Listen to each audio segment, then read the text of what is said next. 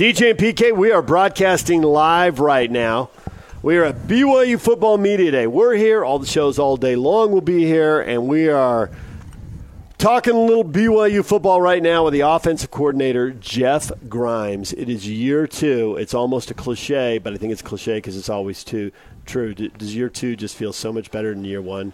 Guys know what they're supposed to do. You're speaking the same lingo. You're on the same page. Way easier than getting to know everybody and installing everything. Certainly, yeah, we're we're excited about that. And you know, football is a sport. I, I don't know. I've I've never coached another sport or even been good enough to play another sport, really. But um, I think strategy, because strategy matters so much in football, experience matters um, maybe a little bit more than it does in other sports, particularly at positions like quarterback and the offensive line. And so the other part of that experience is experience within the system. So we have both of those things coming back. We got experience within the system and guys who have played. And so, yeah, I certainly feel better about where we are. Um, nonetheless, we got a lot of good people to, to play against. I think people want to know the status of Zach Wilson as far as him being able to be ready when you start camp in August. I think he will be. All indications to this point are that he's doing great. He tells me it's it's going well. He's got uh, progression that he's following. Doctor's protocol keeps him within a certain um, within certain parameters each week, and and he's making progress. And um, I, I think there's no question he'll be ready to go.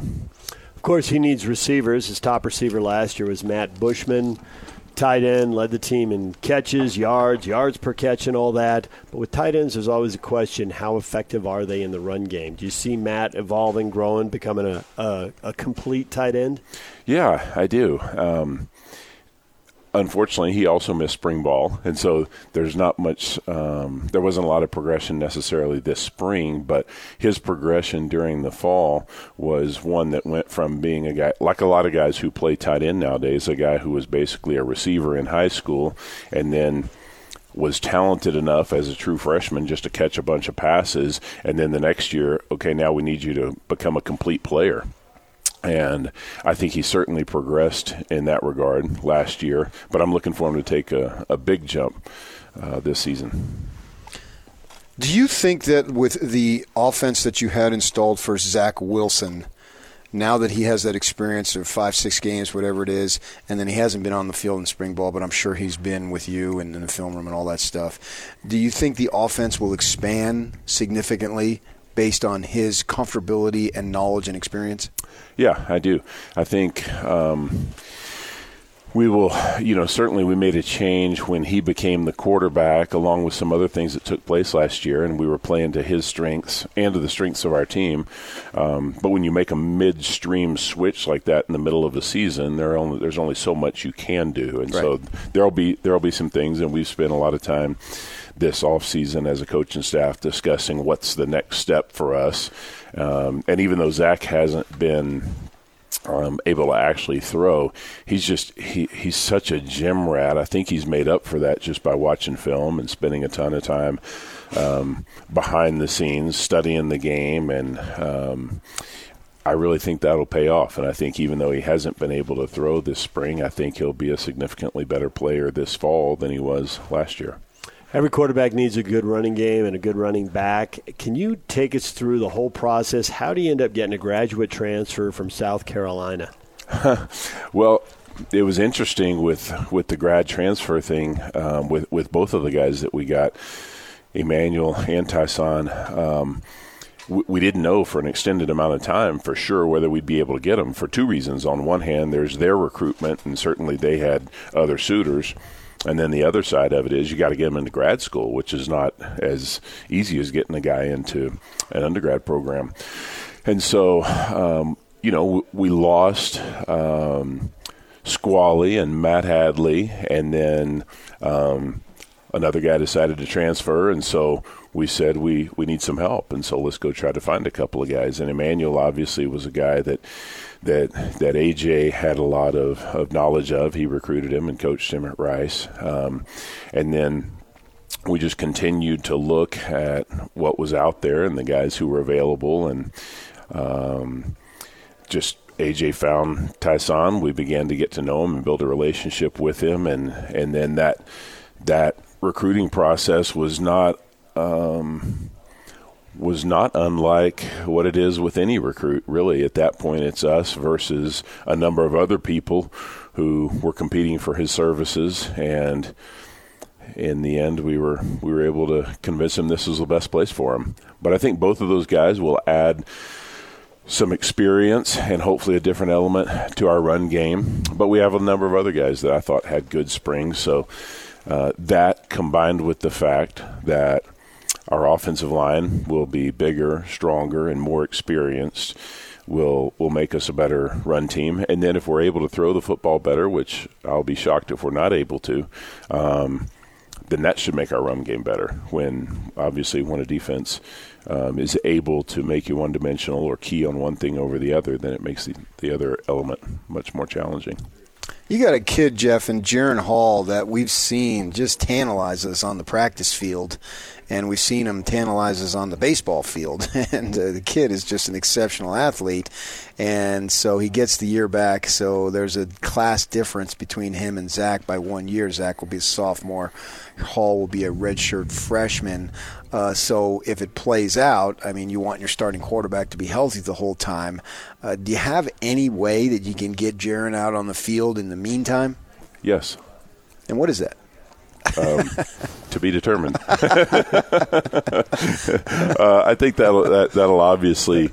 I mean, Jaren's one of the best uh, skill players that we have, right? And um, when you have a guy like that, it, it, certainly behooves you to find a way to get him on the field.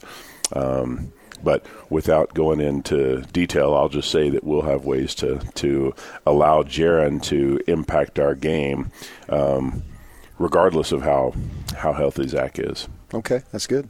Do you have enough talent and enough depth to handle a schedule that's got three Pac 12 schools, a road trip to an SEC school, three of the probably four best Mountain West Conference teams? Because this looks like a beast of a schedule.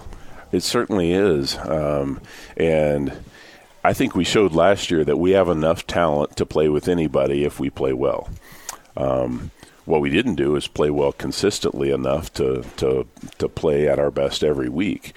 And again, I think that's something that that experience um, will give us. I felt like last year there was a real hunger on our team, particularly on our offense, to show that that we could bounce back from what had happened previously. I think this year there's a there's the next challenge, and that's to show that we can play with anybody on a on a more consistent basis.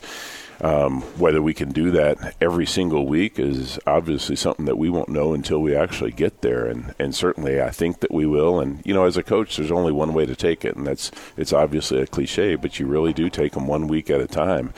Um, but I think our our experience and another year in the weight room with Nuu and Justin and AJ and all those guys, um, I think that'll make a significant difference for us in terms of of, of what we can show there. But it it is it is a challenge, and we'll obviously know what we're made of by the end of September. So we have looked at BYU, and you know, we DJ and I have been around forever. We were here your first time many years ago, so we know a lot about BYU football, and we can talk to when BYU's offense has really been at its best. The tight end was used uh, very much so, and was an integral part, and not only one tight end, but multiple tight ends that BYU's been able to put out on the field who've been outstanding. And we spoke of Bushman. We saw how he came on as the season progressed, and we expect him to be able able to pick up and get better. But we're wondering about that second tight end. Pututau has been a player, but he hasn't been able to keep himself healthy. What is his status, and what do you envision as a role for him into this season? If he's healthy, and I have no reason to think that he won't be, I, I see him um, being just as good as Matt, and, and, and they each have their their skill set. But he's an unbelievably talented player, right. and and you saw that early last season, um, and so I'm assuming that he'll be healthy and. Um, he's he, just like we talked about with Zach. He's on track. He's making progress. Um, but again, that's one thing you don't really know until you get to practice. But I'm hoping that he will be. And then we've we've got a couple of other young guys um, that that haven't necessarily played a lot, but uh, we think are talented talented guys who will help us there as well. But there's there's always a challenge to get your best guys on the field, however you do that. And so if it's 12 personnel where we put two tight ends on the field, which we did a lot, particularly um, towards the end of the season last year with Matt and Dallin Holker, um, that super, that's great, and I think that's particularly if those guys can bl- can play in condensed formations and you can spread them out it makes it more challenging for a defensive coordinator because he has to defend the quote spread game yep. as well as uh, a formation that would that would make him defend eight gaps in the run game, and that's a challenge I think for defenses. And so I'd love to be able to play in 12 as much as possible. But if our best personnel group is 12 is 11 personnel, where we only have one tight end, or um, 21 personnel where we have two tailbacks in the backfield or 10 personnel with four receivers. I think our system's versatile enough that we can do that. You know, uh, when you meet people, I always say this in life, whenever, and this can happen anywhere. It can happen work, home, whatever. When you meet people and they say something that you think, then you think that person is very smart. I think you're really smart. Uh, yeah, I appreciate that. Hey, I think you are too. the, the, the double tight ends you don't see it a lot because just I guess there just aren't enough good tight ends to run it. But when you see it, it looks like it just crushes people. And we see, I think people here see Stanford run it a lot, and it just seems those tight ends and they're talented and they're running a linebacker and guys don't know if they're going to get blocked or if a guy's going to dip his shoulder and run by him and be open down a seam. And it just seems like why don't more teams do this? And does it just come down to the availability of tight ends? There just aren't enough guys who can do it. Yeah, particularly nowadays, there aren't enough tight ends who can actually block a Sam linebacker. You know, a, a guy that's 6'4", 250 pounds. You just don't find a lot of tight ends who are either capable or willing of doing that because so many of them nowadays are trained. Even I mean, if you look at the guys that we've got, I mean, they were they they played tight end supposedly in high school, but they did that just because they were bigger than most yeah. of their receivers. They were really playing a Y position, but really they were receivers, yeah. and so they really haven't had to put their hand in the dirt and block somebody at the point of attack. And so I think there just aren't that many guys who can actually do that. Um, but again, if, if if we can play with with Matt Bushman on the field, and he can play attached to the formation, or we can split him out by himself and see who the defense wants to cover him with. Then it only it, it not only forces the defense to make a decision, but it also tips their hand a little bit in terms of what type of coverage they're going to be playing. So, at your core, you're an offensive lineman and you got all sorts of experience there. How comforting is that to know that you've got a lot of guys, potentially NFL guys, up front to set the tone? I feel certainly better about it than I did going into last season, where we did not have much experience. Um, but we got to get better there. We got to play better in the offensive line. We need to run the football better. We need to protect the quarterback better. But again, I, I think um, at that position, along with quarterback experience, probably makes the biggest difference, mm-hmm. um, more so than other positions, for sure. Do you expect Steve Clark on the field to leap into your arms like he did at Wisconsin against Utah? I hope we have a moment like that somewhere this season because that was kind of cool. Because I captured that with my camera phone. yeah, that was um, that was a fun moment. I saw him running, and he just and you're much bigger than he is, and leaping in your arms. That was an incredible victory. Yeah, it was. It was a lot of fun, and I think again it it it um, it was just one win, um, and when you don't win as many as you'd like to, you look back on it at the end of the season and you say, "Man, we need a few more of those." But once again, I think it, it told our players that we can play with anybody if we played our capability. Jeff Grimes, BYU offensive coordinator. We appreciate a few minutes. Thanks for joining us here at BYU Football Media Day. Hey, you bet, guys. And you're very smart. Thanks, you too. DJ PK. We're coming back with Ilaisa Tuiaki, defensive coordinator. Stay with us.